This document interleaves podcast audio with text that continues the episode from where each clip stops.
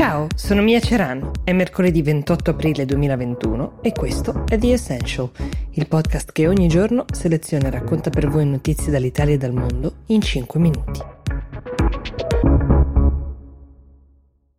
Qualche tempo fa vi ho parlato di un esperimento che era stato fatto a Barcellona. 5.000 spettatori ad un concerto. Suonava la band pop rock catalana Love of Lesbian senza distanziamento ma con mascherine FP2 per tutti i partecipanti che erano stati precedentemente sottoposti a un test rapido e poi sono stati di nuovo sottoposti a test rapido dopo il concerto. È stato uno dei più grandi raduni avuti in Europa dall'inizio della pandemia e vi conforterà sapere che non c'è stato nessun segno di catene di trasmissione di Covid avvenute durante il concerto. Sei persone sono risultate positive ai test antigenici fatti entro i 14 giorni dopo il concerto, ma i ricercatori hanno stabilito che si sono infettate altrove. 6 persone su 5.000 è comunque un dato inferiore a quello medio della popolazione, per la precisione la metà del tasso di infezione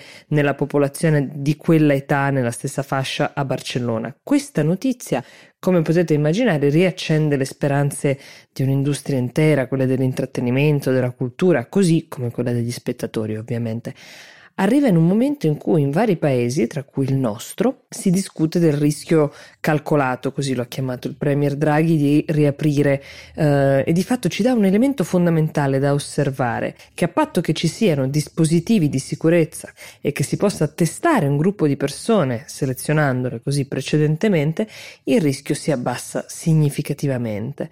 I medici che hanno valutato l'esperimento si sono mm, sbilanciati notevolmente, hanno detto anche che un concerto di musica dal vivo al chiuso con le corrette misure di sicurezza e la giusta ventilazione è un'attività sicura, da notare anche che quelle due persone delle sei che sono risultate positive nei 14 giorni a seguire, con ogni probabilità erano già infette precedentemente, ma la carica virale non era stata rilevata dai test rapidi. Questa è un'ulteriore riflessione su appunto l'attendibilità dei test rapidi rispetto ai molecolari, ma è chiaro che si tratta di una spesa enorme da sostenere, quella per i test uh, prima di ogni evento, ma potrebbe essere un punto di ripartenza per un settore in grande difficoltà.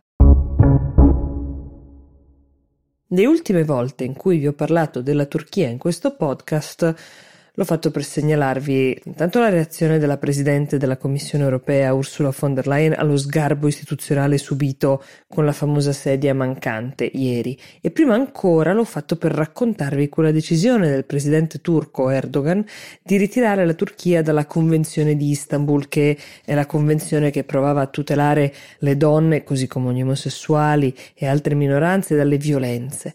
Oggi ve ne parlo per raccontarvi della storia di Melek Ipek, è una 31enne turca che è finita a processo per aver ucciso suo marito con un fucile da caccia, uh, un marito che da anni le infliggeva violenze e ne abusava e in quel frangente, in quella situazione che poi l'ha portata ad ucciderlo, l'aveva ammanettata e picchiata per ore. Le foto della sua faccia tumefatta hanno fatto il giro della Turchia.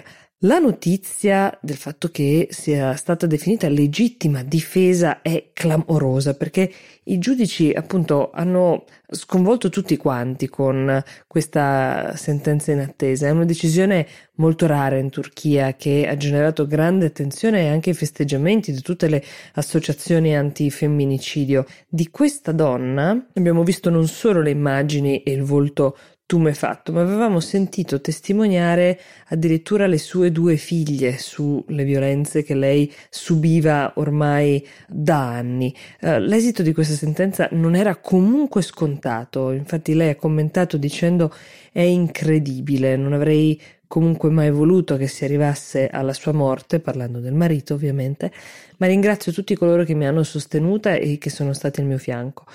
C'è da augurarsi che questa sentenza possa davvero essere l'inizio di un cambio di rotta e forse anche un monito per qualunque uomo che pensi di poter impunemente usare violenza su una donna in uh, Turchia. E in Turchia, lo ricordiamo, solo l'anno scorso sono state uccise 300 donne.